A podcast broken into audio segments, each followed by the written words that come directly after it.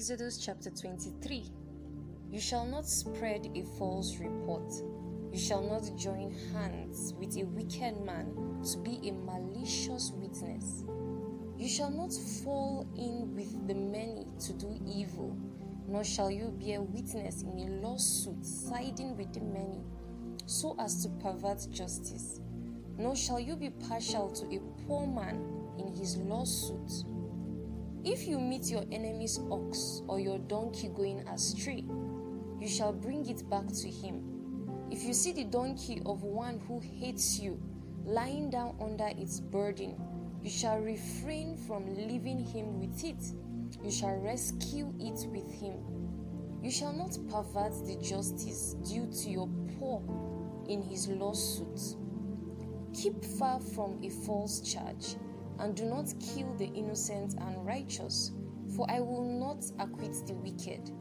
And you shall take no bribe, for a bribe blinds the clear sighted and subverts the cause of those who are in the right. You shall not oppress a sojourner.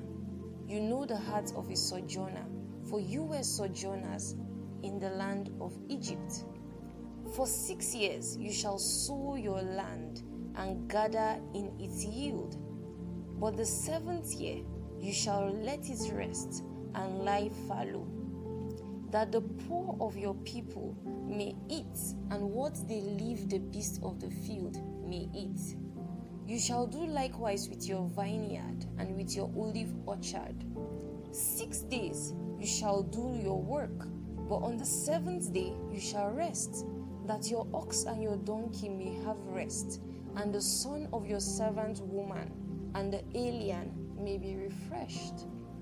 Pay attention to all that I have said to you, and make no mention of the names of other gods, nor let it be heard on your lips. Three times in the year you shall keep a feast to me.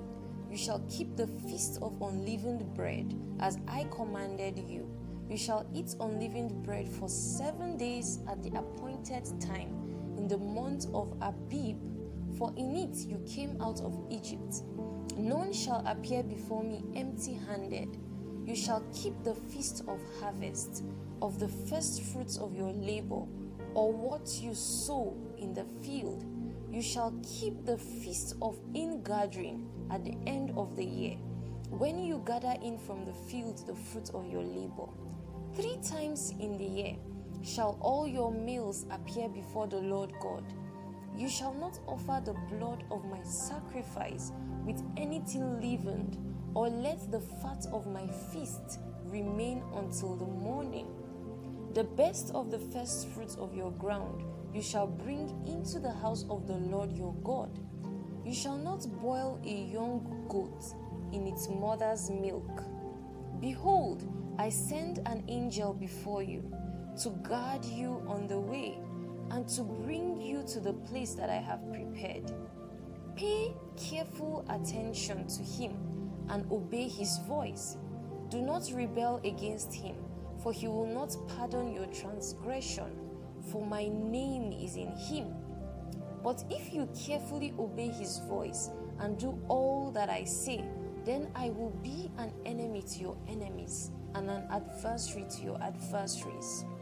When my angel goes before you and brings you to the Amorites and the Hittites and the Perizzites and the Canaanites, the Hivites and the Jebusites, and I blot them out, you shall not bow down to their gods nor serve them, nor do as they do, but you shall utterly overthrow them and break their pillars in pieces.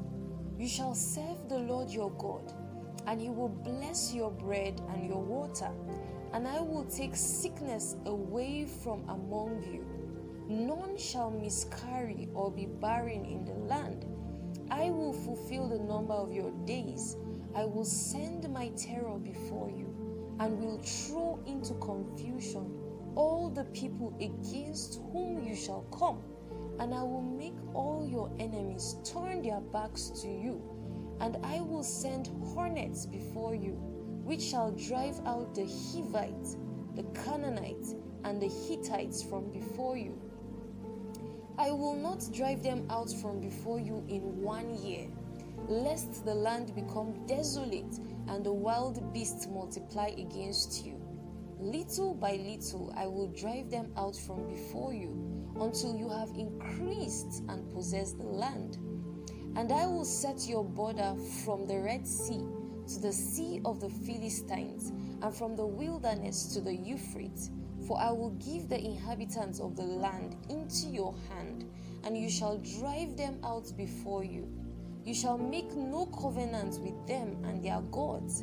They shall not dwell in your land, lest they make you sin against me. For if you serve their gods, it will surely be a snare to you.